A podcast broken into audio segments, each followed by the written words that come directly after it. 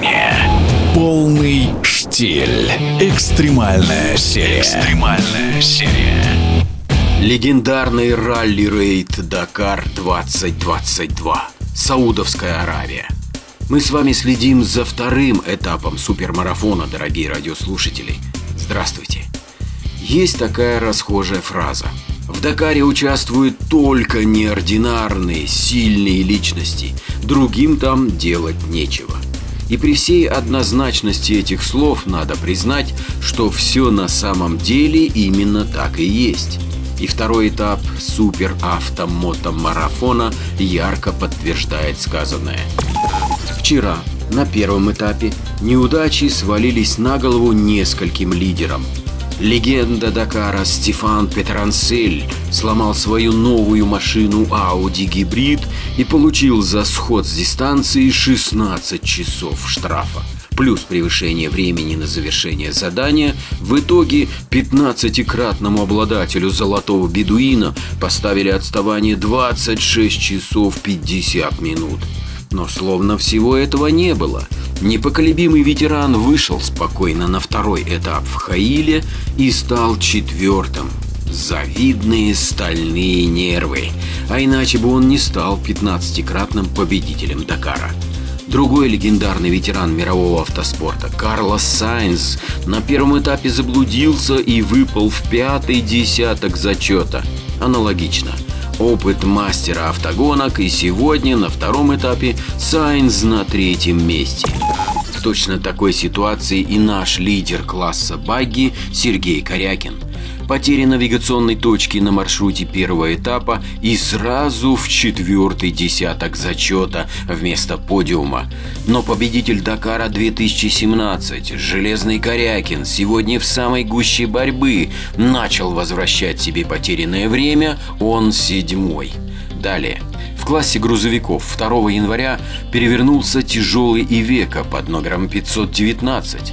Самого пилота Альберта Лаверу, он из Андоры, едва достали полуживым из смятой кабины. И что бы вы думали?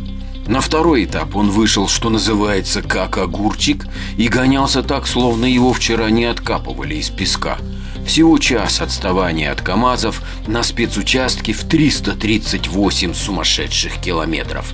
Потрясающие примеры стойкости и упорства показывают участники сверхмарафона «Дакар 2022». Второй этап стал спокойным, опять же относительно в сравнении с первым, когда в ночи остались где-то в песках сотни автогонщиков. Но такому характеру сегодняшнего этапа есть свои причины. Это была резервная трасса, заготовленная для зачета классика, чуть попроще. Но когда на пустыню Нефуд вдруг обрушился ливень и залил финишный бивуак в Аль-Артавии, то организаторы схватились за головы и за ночь переназначили резервный маршрут в виде основного для всего марафона. При этом классикам вообще этап отменили. Почему я все время вспоминаю классиков, то есть тот зачет, где гоняются машины, выпущенные до 2000 года? Да очень просто. Там едут две советские Нивы 80-х годов выпуска. Их ведут француз Роман Гробовский и швейцарец Марио Якобер. Вот потому мы и следим еще и за этим классом. Сразу скажу, Нивы идут вполне достойно.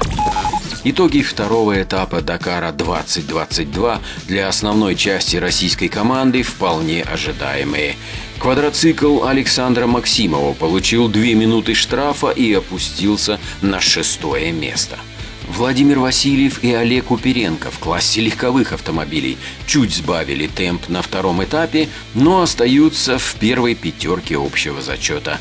Непоколебимый Павел Лебедев и Кирилл Шубин на прототипе щекочут нервы соперникам. Третье место для новичков Дакара – это серьезно. Наши прекрасные Татьяна Сычева и Мария Апарина в зачете, на трассе, берегут машины и себя, и это правильно.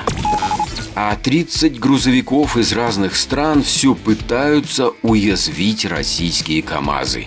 Задача эта архисложная, и в отсутствие братьев-белорусов и мощного Сергея Везовича с командой, пока спорить с синей армадой из набережных Челнов не получается никому.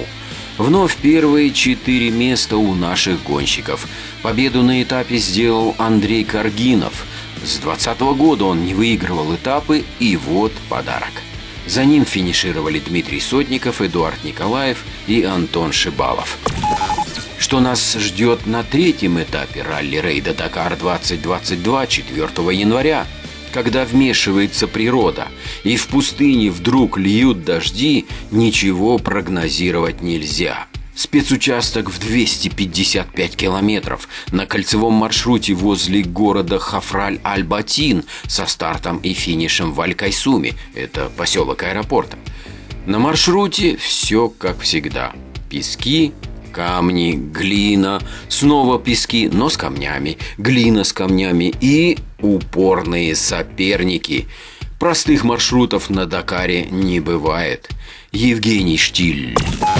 Полный штиль. Экстремальная серия. Экстремальная серия.